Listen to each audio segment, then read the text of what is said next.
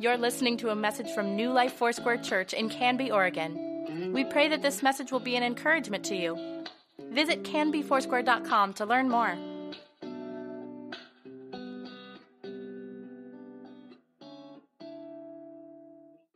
Hey, Renee. Hey, guys. Good to see you. Welcome to church. Uh, very thankful that you guys are with us this morning. You're at New Life Foursquare Church. We exist to make disciples who make disciples. That means we want to fall more in love with Jesus with every aspect of our lives. We also want to equip and teach other people how to do the same. That gets expressed locally through the proclamation of the gospel every week and many other things that we do here, but also gets expressed internationally. And if you were here last week, you heard Pastor Arlene Tatum talk about the work that she's doing, uh, doing evangelism crusades and bringing the message of repentance and reconciliation uh, to the countries of Rwanda, excuse me, Uganda and Kenya. Um, she also has um, branches in Rwanda as well. Um, she is going there this fall for something like the 22nd time. Uh, she ministers to people in prisons and prison camps throughout the Great Lakes region in Africa. And you, beautiful, generous people, gave over $5,000 to her just last weekend alone. So thank you so much for that. Uh, that's beautiful. Um, so continue. I encourage you to continue to pray for and support Arlene as she um, heads out here this summer. Uh, you'll see her back up here one more time, giving you some more details about the trip. But we're excited and privileged to be able to partner with her in the work that God is doing in that area. All right, we are continuing our little series in the book of Philippians entitled Impact. Um, I've got, I had last weekend, I get to preach this weekend. Pastor Ron sends his love and regards as well. You'll see him next week. Um, we're going to be looking at Philippians chapter 3, the first 11 verses. So if you have a Bible, you are welcome to open it up there. As always, the sermon in a nutshell. Here's the big idea for us today. You see it right there on your sermon note sheet as well, is that gospel centered living places Jesus at the center of the story. Gospel centered living places Jesus at the center of the story. Let's uh, turn to Philippians chapter 3 as we're on our way there. Let's go ahead and pray. Jesus, thank you that you're a good king. Um, help us in our time together right now uh, to hear from your word in a way that changes us. Holy Spirit, give us the courage to hear, understand, and change. We love you, God. Um, help us to be a people who are humble um, and centered in you. In your name we pray. Amen. All right.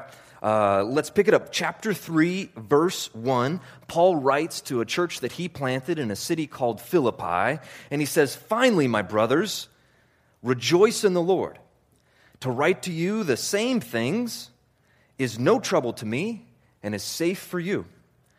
Look out for the dogs Look out for the evildoers. Look out for those who mutilate the flesh. For we are the circumcision who worship by the Spirit of God and glory in Christ Jesus and put no confidence in the flesh, though I myself have reason for confidence in the flesh also. Oh, okay, so Paul took a turn in there somewhere. I'll try to point that out to you. Uh, let's pick it up back there in verse 1. Paul starts this section by repeating a key theme in this letter, and that is joy in the Lord. Paul wants us to be a people who experience joy in Christ. I don't know if you guys remember one of the things that Ron mentioned earlier in introducing this series is that as he was studying Philippians, he felt God tell him that the key themes for him in 2017 out of the book of Philippians are exalt Jesus, love people, and have fun doing it. It's that piece right there that Paul is getting at. Paul isn't so concerned with circumstances. Of course, happiness goes up and down, but joy can remain constant. Why? Because it's in Jesus. And who doesn't change? Jesus doesn't change. He's the same yesterday, today, and forever. He loves you today. He'll love you tomorrow. You can have great joy in that. In fact, Paul is so serious about this, he actually takes a moment to apologize for having to repeat himself to the Philippians. And then here in verse 2, you'll notice Paul takes a bit of a right hand turn. The tone is going to shift. All of a sudden, he says, Beware of the dogs. Okay? Um, what's he doing here? All right, fun fact uh, you know that some people have signs or doormats that say, Beware of the dog, right? They'll put them up on their fence or in the front door of their house, and um, they'll say this, like, Beware the dog, all right? my cat, I need, I don't have a dog, I have a cat, and I need a sign that says passive aggressive, temperamental, and, and violent animal lives here. That's, that's my cat. It's a terrible, terrible pet. Um, that picture on the right, though, um, this, isn't just a nor- this isn't just a modern thing. Um, the ancient world had its own version of Beware of the Dog. This is um, the entry to a marble entryway in a villa in Pompeii, which is near Philippi.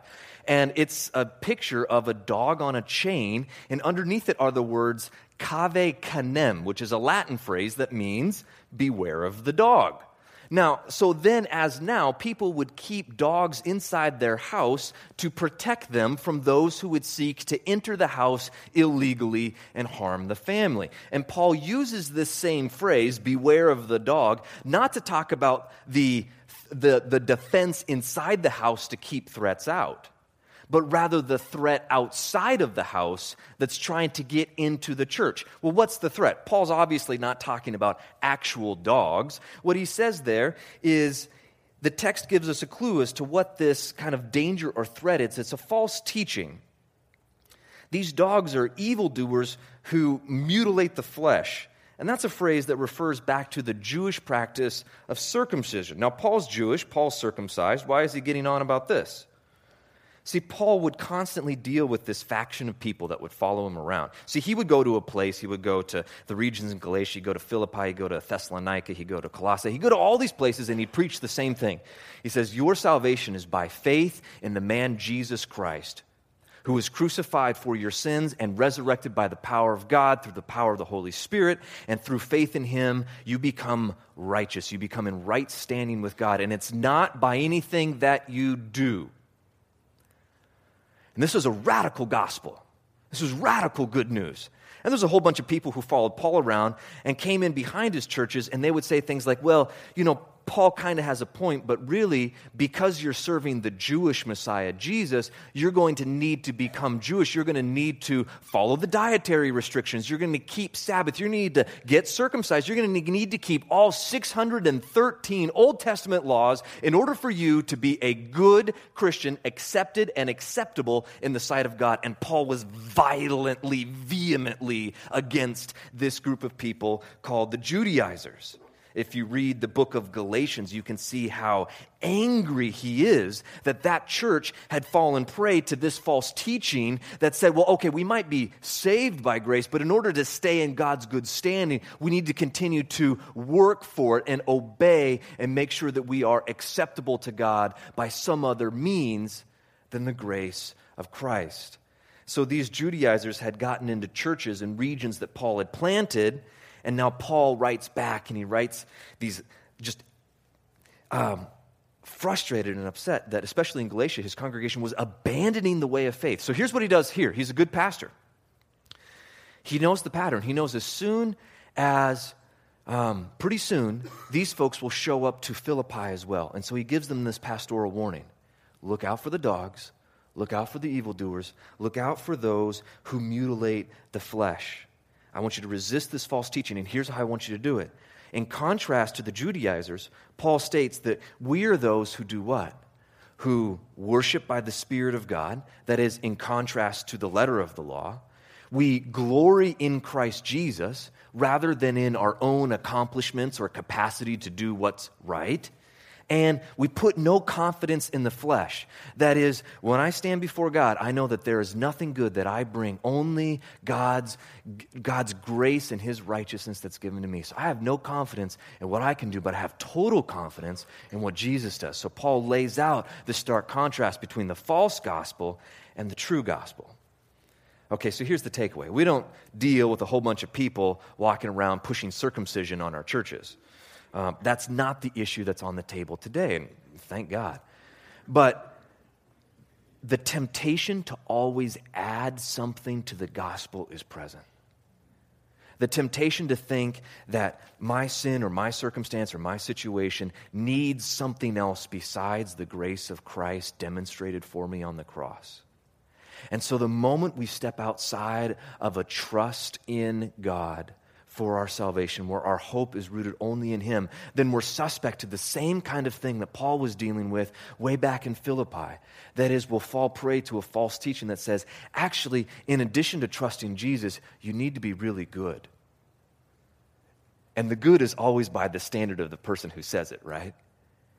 You need to be really good. You need to stop doing those things in order for God to like you, in order for God to accept you. And friends, this is not the gospel the gospel, and this is why I love this church, is because we are insistent that we will always keep the main thing the main thing, and that's Jesus and the work of Jesus and the person of Jesus front and center. Our hope is not in our ingenuity, our hope is not in our capacity to do that which is right. I have no confidence in this thing that you see up here to make good choices. I need Jesus. I was saved by grace, I continue to grow by grace, and I will, in the final judgment, stand before God by grace alone. And it is that grace that empowers me and empowers us as a congregation to do good things. Don't get me wrong. It's not as though your works don't matter, but they are not the root of why God loves and accepts you. They're merely the fruit of what Jesus has done in your life. And it's the natural outgrowth from that that we do. So we will always keep the main thing the main thing, which is that Jesus is at the center. Jesus is our beginning, He is our sustainer, and He will be with us at the end. And when we stand before God in the final day of judgment, what will we have? We will not have any moment to talk about all the things that people did against us, and that's the reason why we sinned. Literally, this morning, my children downstairs screaming, somebody comes upstairs. He hit me. He hit me first. Everybody wants to make an excuse for why they behave the way we do. And when we stand before God, we don't get those excuses. What can we do? We can only appeal to and plead the precious blood of Jesus Christ, shed on our behalf, broken for us. And in that transaction, as we put trust in Him, God gives back to us salvation and righteousness, which we'll hold as we trust in Him and by no other means. By no other means. So let us not fall prey to adding anything to the purity of Jesus Christ and Him crucified. So here's the second point Paul says, being awesome is awesome, but it's not as awesome as Jesus. That's the second thing in your notes there. What's interesting is that now Paul will say, I have no confidence in the flesh. And then he'll talk about all the reasons why he could if he wanted to. Um, he actually can pass the test of being a really good guy. He's going to lay out a list of reasons why in verses 4 and following. It's basically a resume of his awesomeness. He says, If anyone thinks he has reason for confidence in the flesh, I have more. Watch this circumcised on the eighth day of the people of Israel, of the tribe of Benjamin, a Hebrew of Hebrews, as to the law, a Pharisee, as to zeal, a persecutor of the church, as to righteousness under the law, blameless.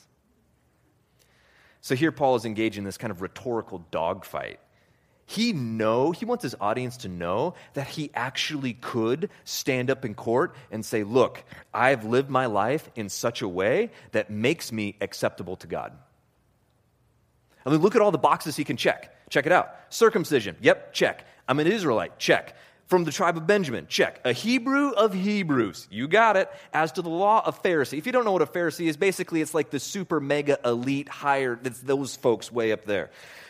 Uh, zealous for the law, so much so that anybody who he thought violated the law, he would go get papers from the magistrate, break into their house, bust their skulls open, and take them off to jail. He persecuted the church. He was so insistent on keeping the law. He said, I kept the law and I'm totally righteous.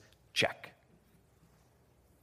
This is a lifetime of accomplishment. You do not get to check all of those boxes because you drifted that direction. This is intentional. This is habitual. This is Paul raising up every day from his earliest moments to say, I will exceed all of my peers. When people look at me and they ask, Who's the best Jew you know? Paul. Hands down. Look at all the stuff this guy can do. This is his list. He has this in his back pocket. And then watch what he does next, because this is what's so extraordinary. The third point counting all things as loss for knowing Jesus. Verse 7 But whatever gain I had from all those check boxes that he could mark off, I counted as loss for the sake of knowing Christ. Indeed, verse 8, I count everything as loss because of the surpassing worth of knowing Christ Jesus my Lord. The but of verse 7, so significant. See, Paul has built by intention, by degree, this lifestyle of honor, respect, and admiration. He has reasons to boast. He has reasons for confidence in the flesh. And yet, he lays it all down for the sake of Christ. In fact, he will go so far as to say that everything that he has accomplished in his life up to this point, everything admirable, everything praiseworthy, everything you put in on your LinkedIn profile or on your header on Facebook, the things that you want people to know you for, he says it's a loss. Okay, now why can Paul assess a, a whole lifetime of accomplishments this way? Why can he put this entire very impressive resume together and then put it in the loss column? Because it's in comparison to the worth of knowing Christ. For him, the worth of knowing Christ means that nothing else matters. Watch how Paul expands on this idea coming up in verse 8. He says, For the sake of Christ, for his sake, I have suffered the loss of all things and, and count them as rubbish in order that I might gain Christ and be found in him, watch this, not having a righteousness of my own that comes from the law, but that which comes through faith in Christ, the righteousness from God that depends on faith, not on work. Verse 10 that I may know him and the power of his resurrection, and may share in his sufferings, becoming like him in his death, that by any means possible I may obtain the resurrection from the dead. So go back. Paul has suffered the loss of all things, and he's counted them as rubbish in order that he might gain Christ. Rubbish. This is an interesting word. Uh, scholars are a little um, uncertain as to what this means. You'll see it, some people say, um, I think the NIV translates this as dung. Um, it might be the modern day equivalent of poop or crap. Okay, Paul is, is he's on the verge of vulgarity to describe his former accomplishments in his life. Now, why does he go to such an extreme? Why does he risk using a bad word in order to describe? I think he's wanting to make a very significant point that his lifetime of accomplishments meant that little when in comparison to the worth of knowing Jesus Christ. And I think there's maybe a more specific reason that Paul's using this striking word picture. I'm going to take you down a poop rabbit trail just for a second, so hold on. Dung or poop is, is simply what's left over after the food that you've eaten has given all of its value back to the body, that which no longer has value is then excreted and then left behind. Very familiar with this process. I have two children whose arms are not long enough to wipe themselves yet. So I'll get called into the bathroom like six times a day because I've got twins. Daddy, can you wipe me? okay. And I come in there, and of course, this is, uh, it's very important right? That you don't put the toilet paper on top of the treasure that he's just deposited there because he wants to call his brothers, right? So he'll call his brothers from the bathroom, Come here, come look at what I did. And they all stand around the toilet and they look at it, like, yeah, and then they high five each other. This is so great. And then they all have this little ceremony and they flush the toilet, bye bye, poop. And then we, we go on with our merry way. Like, this is, this is what you have to look forward to if you're not a parent yet. Poop is just what's left over when it's been all used up. At the stage of life that Paul is in, he's saying, I am willing to literally flush all of these accomplishments down the drain because what I'm getting in return is so much more valuable. Okay? Now, here's the thing that I want to press here. Okay? What Paul has done up to this point in his life is really honorable. It is really incredible. It is really unique. And when he says, I've counted it all as rubbish or loss for the sake of knowing Christ, it's not as though he considers those things to be in themselves worthless. Right? It's not as though Paul was walking around with all this, like his accomplishments were like one big bag of trash that he just walked around through life with. And then somebody shows up and he's like, hey, I see you've got some trash there. Would you like some gold? Well, of course, everybody takes that trade, right? I'll trade my trash for your gold any day. No, Paul had gold. His life was worth something. His accomplishments were honorable. And yet, in that moment, when he found the surpassing treasure of Christ, he said, Everything that I've gotten here so far is actually worth nothing in comparison to the worth of knowing Jesus. Jesus will tell a similar story in the parables or in the, in the Gospels. He tells this parable about a man who's out one day in a field. It's not his field, but for whatever reason, he's digging in it and he comes across a pearl. And this pearl is of such great price. Do you know what the man does? He goes back and he sells everything that he has in order to raise the capital, to buy the field, to get the pearl. So who wins in the bargain? The man does. Why? Because even though all of his treasure up to that point was worth something, he was willing to obviously trade it all in. Why? For the sake of the future and greater treasure.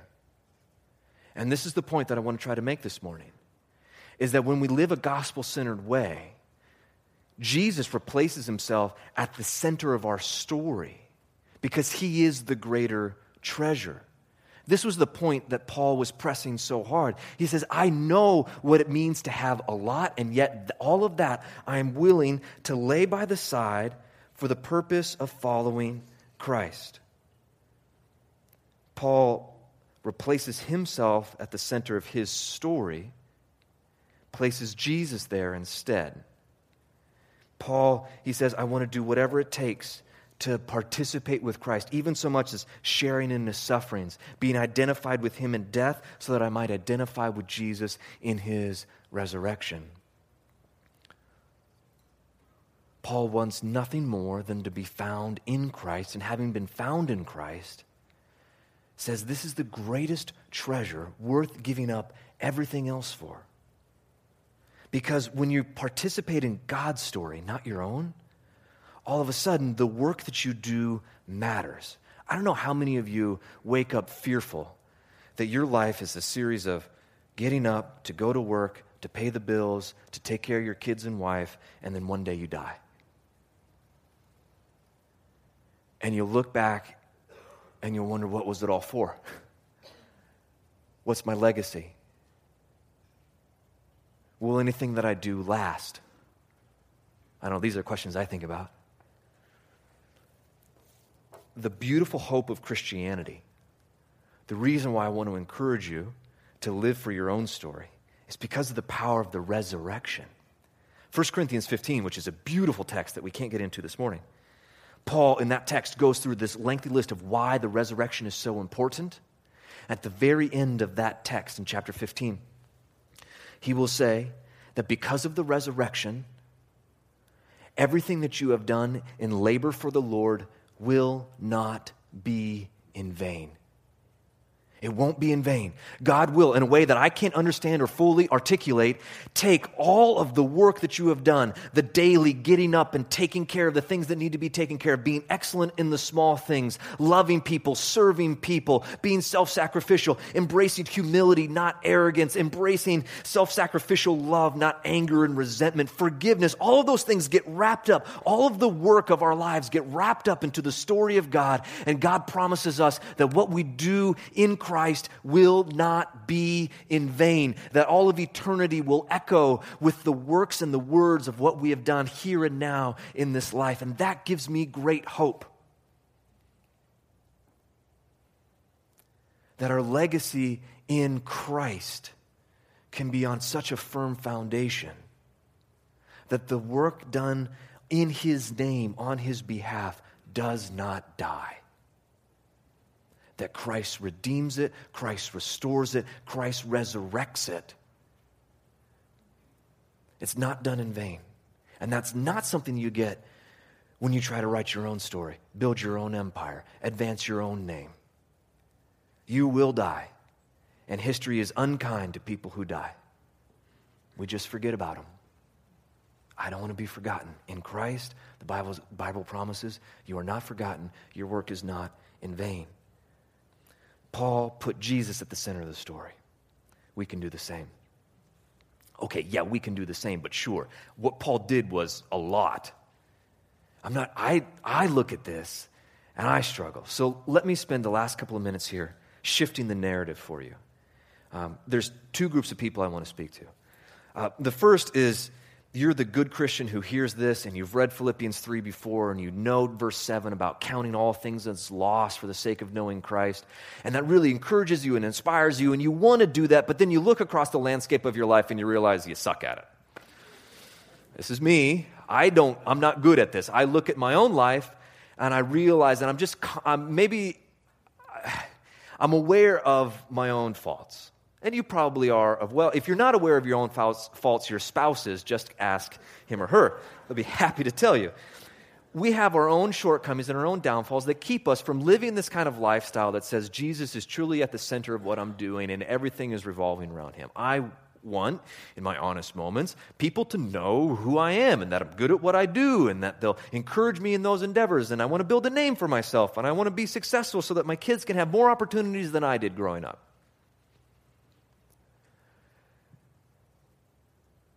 And I know the, those are not necessarily bad things. I don't want to conflate giving it all up for the sake of Christ with like a vow of abject poverty or like, no, I can't be good or I can't be successful. That's not the case. Paul was very successful and very good, and God used that success and that talent to amplify the work that he did throughout that. So please get your education, be excellent in your work, get the promotion, get more money, because that gives you more resources that God can then use to bless other people. This is all, generally speaking, a positive thing.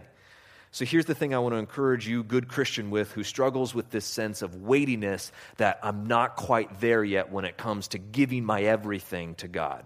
Uh, you have this whole treasure of things that you're not quite ready to let go of yet, be it your reputation or your education or your property or your assets or your retirement account or your kids.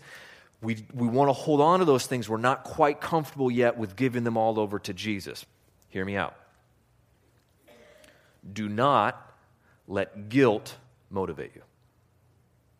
Christianity is a guilt free zone. Now, there is conviction, and that might be the voice of the Holy Spirit you're hearing right now to say there's an area of your life that you are white knuckling and grasping onto so hard that I cannot get in there, I cannot move in your life. Pay attention to that, repent of that, ask Jesus to help you with it. But here's the thing you do not become a better Christian by trying really hard to give everything to God. That, that, that that motion of giving everything to God is not a natural human thing for you to do. You can't do it on your own. Come back to the gospel. Were you saved by grace? Yes. Will you grow in grace? Yes. Does God care about your spiritual development more than you do? Yes. Is He faithful to bring about all good things in your life until the day that He returns? Yes. Trust Jesus. Trust Jesus that He will be there to help you in this pursuit of just getting up every day and say, God, today, these 24 hours ahead of me, I give to you. Everybody that comes into my life, help me to greet them as you would. Help me to speak. Help me to contra- conduct my business. Help me to eat. Help me to exercise. Help me to sleep. Help me to recreate in ways that honor and reflect you. All of it belongs to you, God. All of it is done underneath your lordship. And no guilt. Seriously. You screw up, guess what? God's forgiveness is there. Do your business with Him. Get on your knees, repent, move forward. His grace is sufficient. All right. There's a second group of people who might be here, and you're looking at this idea of absolute surrender, total abnegation of the self to the purposes of Christ. And you're like, not only is that not possible, it's dangerous and stupid. Uh, you might be a skeptic. Um, let me tell you why you might think that way. In the world in which the Bible was written, say two or three thousand years ago, um, the idea of the individual didn't really matter much. It was the tribe, it was the clan. Everything was done for the sake of the group. Your feelings about any particular thing were not important and were not considered at all. You fast forward, Christianity comes onto the scene and says, actually, you know what? Each individual is made in the image of God, and they have inherent within them value, worth, honor, dignity. Their emotions matter, their feelings matter, their desires matter. All of those things are good and can be focused towards God in good ways.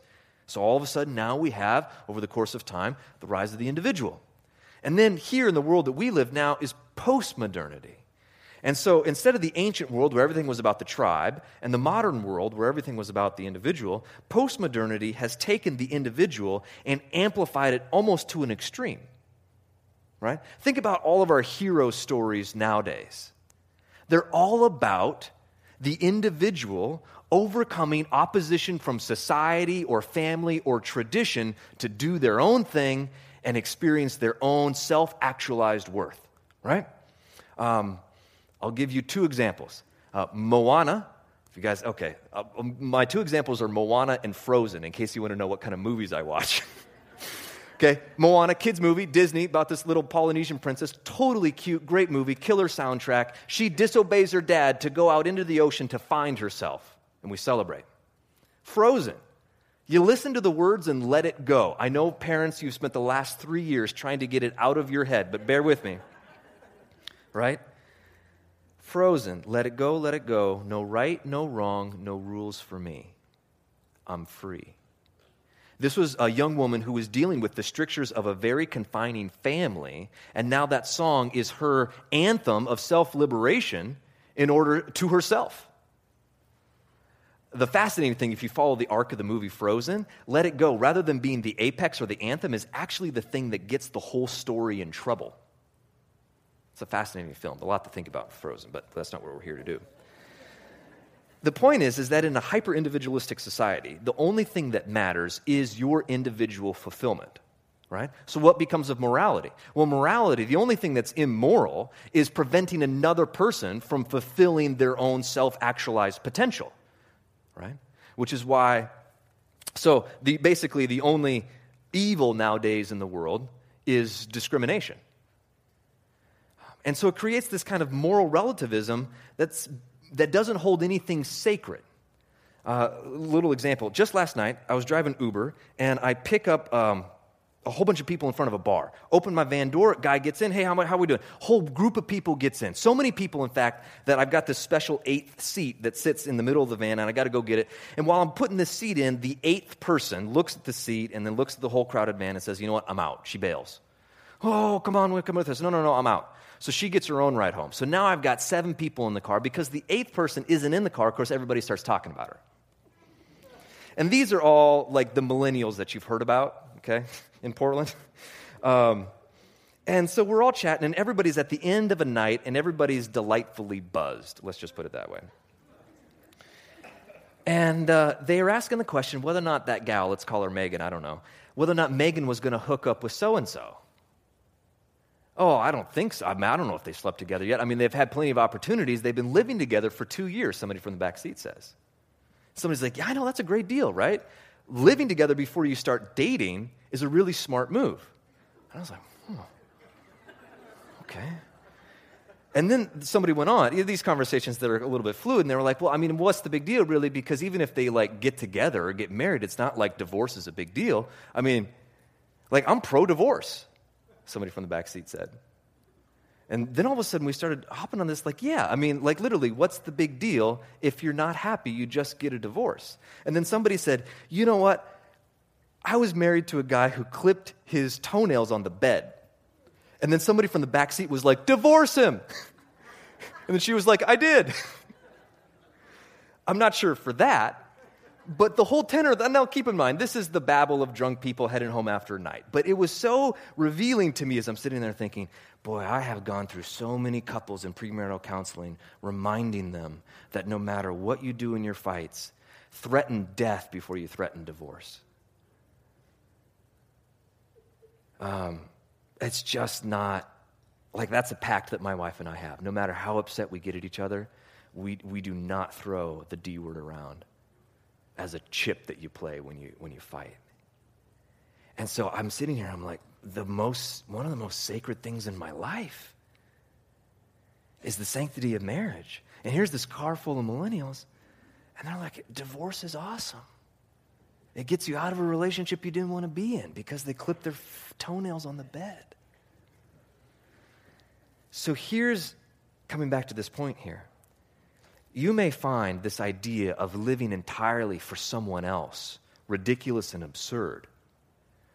But then you have to also critically examine the alternative to that, which is living entirely for yourself.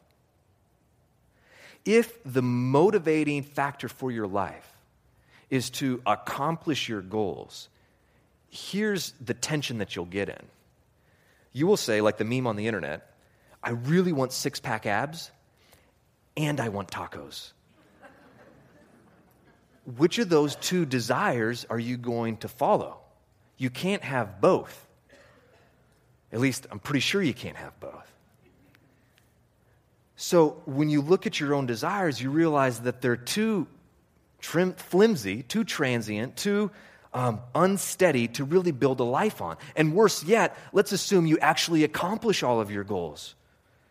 One of the worst days in a lot of people's lives is the day after they've gotten the thing that they've really hoped for. Because they wake up and they realize that hole that's still inside of me, the thing that still gnaws on me from the inside out, it's still there. And the promotion and the lottery win or the whatever, the, the, the, the spouse, the thing that I was looking for to make me whole simply can't satisfy. And then what do you do? Seriously, what do you do? Do you rebuild your life on the next thing? What happens then?